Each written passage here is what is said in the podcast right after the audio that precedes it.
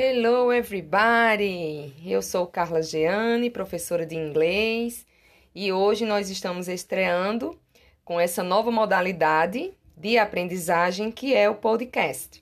Então, no nosso primeiro podcast, nós vamos trabalhar com o verbo to be no presente simples, por ele ser o verbo mais utilizado na língua inglesa, então nós iniciaremos os nossos estudos com verbos a partir dele. Então, o verbo to be como eu já falei, é um dos verbos mais utilizados da língua inglesa e pode ser traduzido como ser ou estar. Não existe uma regra para saber quando ele significa ser e quando significa estar. Então é preciso compreender o significado da mensagem expressa como um todo para então entender o sentido do verbo na frase. Mas de toda forma, eu vou dar uma dicasinha. Se a frase apresenta nome de lugar, então provavelmente alguém está naquele lugar.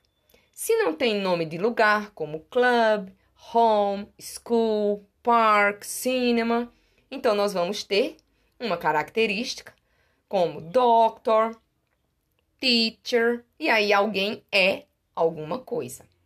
Também o estar pode estar relacionado à forma como você se sente. I am tired today. Eu estou cansado hoje. Então, são algumas dicas só para a gente ir tendo uma noção do que estamos prestes a é, encontrar com os usos do verbo to be. Então, ele pode ser usado como verbo principal, ele é também classificado como um verbo irregular, já que ele não entra nas regras do passado simples e do particípio passado, que são as regras do ED, e em muitas vezes, para fazer a estrutura de alguns tempos verbais, ele entra como verbo auxiliar. Então, como nós vamos trabalhar com os, o presente simples do verbo to be. Então, a primeira coisa que a gente vai lembrar é que o verbo to be ele é composto por três palavras, que são elas am, is e are. E elas estão diretamente ligadas aos seus sujeitos. Então, eu vou usar a forma am quando o sujeito for I, que em português sou eu.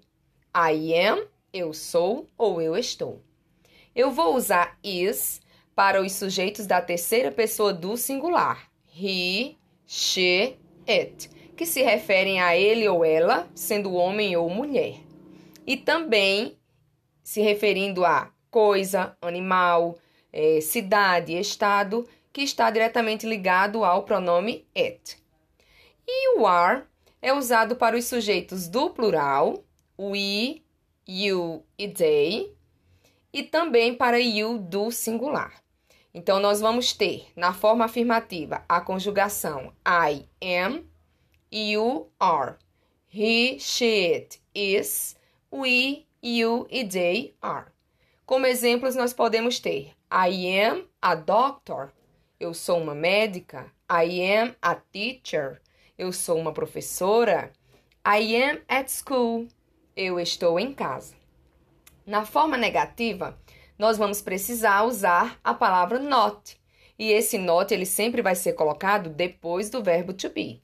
Então nós vamos ter sujeito, am, is ou are, que é verbo to be, e depois o not. I am not, you are not, he, she, it is not, we, you e they are not. I am not a teacher. Eu não sou uma professora. I am not a doctor. Eu não sou uma médica. E a forma interrogativa, nós vamos ter a troca de posições entre sujeito, que é a pessoa ou o pronome que se refere a algo, de quem se fala na frase, e o verbo to be. Vamos continuar a frase e depois colocar o ponto de interrogação. Então, as frases serão iniciadas pelo verbo am I, are you, is he, is she, is it, are we, are you, are they.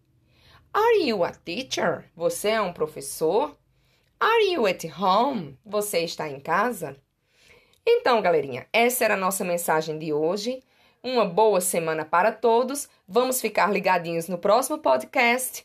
Boa semana e até lá. Beijos. Hello everybody. Eu sou Carla Geane, professora de inglês, e hoje nós estamos estreando com essa nova modalidade de aprendizagem que é o podcast.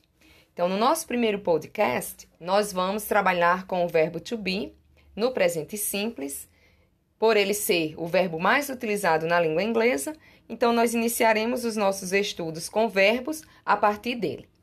Então, o verbo to be, como eu já falei, é um dos verbos mais utilizados da língua inglesa e pode ser traduzido como ser ou estar. Não existe uma regra para saber quando ele significa ser e quando significa estar. Então, é preciso compreender o significado da mensagem expressa como um todo para então entender o sentido do verbo na frase. Mas de toda forma, eu vou dar uma dicasinha.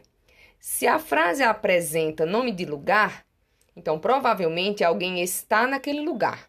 Se não tem nome de lugar, como club, home, school, park, cinema, então nós vamos ter uma característica como doctor, teacher, e aí alguém é alguma coisa.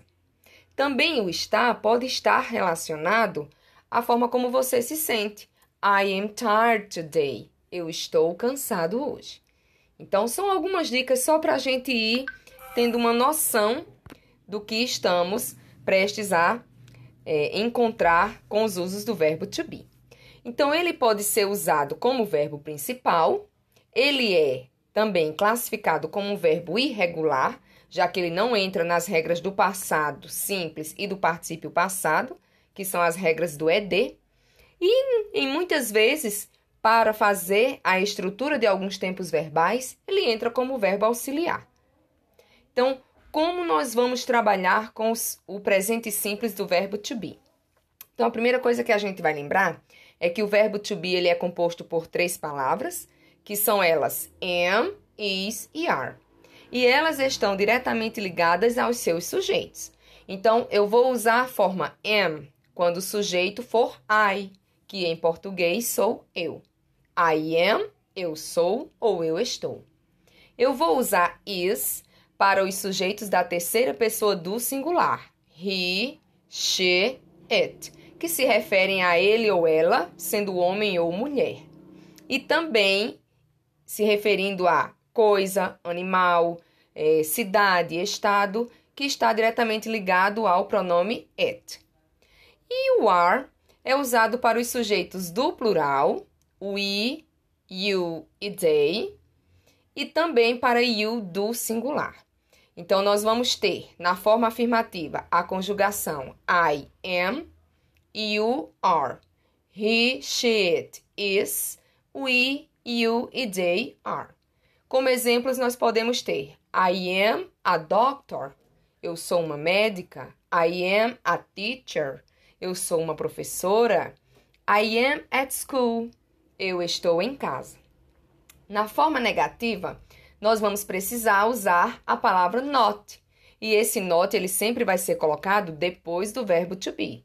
Então nós vamos ter sujeito, am, is ou are, que é verbo to be, e depois o not. I am not, you are not, he, she, it is not, we, you e they are not. I am not a teacher, eu não sou uma professora. I am not a doctor, eu não sou uma médica. E a forma interrogativa, nós vamos ter a troca de posições entre sujeito, que é a pessoa ou o pronome que se refere a algo, de quem se fala na frase, e o verbo to be. Vamos continuar a frase e depois colocar o ponto de interrogação. Então, as frases serão iniciadas pelo verbo am I, are you, is he, is she, is it, are we, are you, are they. Are you a teacher? Você é um professor? Are you at home? Você está em casa? Então, galerinha, essa era a nossa mensagem de hoje. Uma boa semana para todos. Vamos ficar ligadinhos no próximo podcast. Boa semana e até lá. Beijos!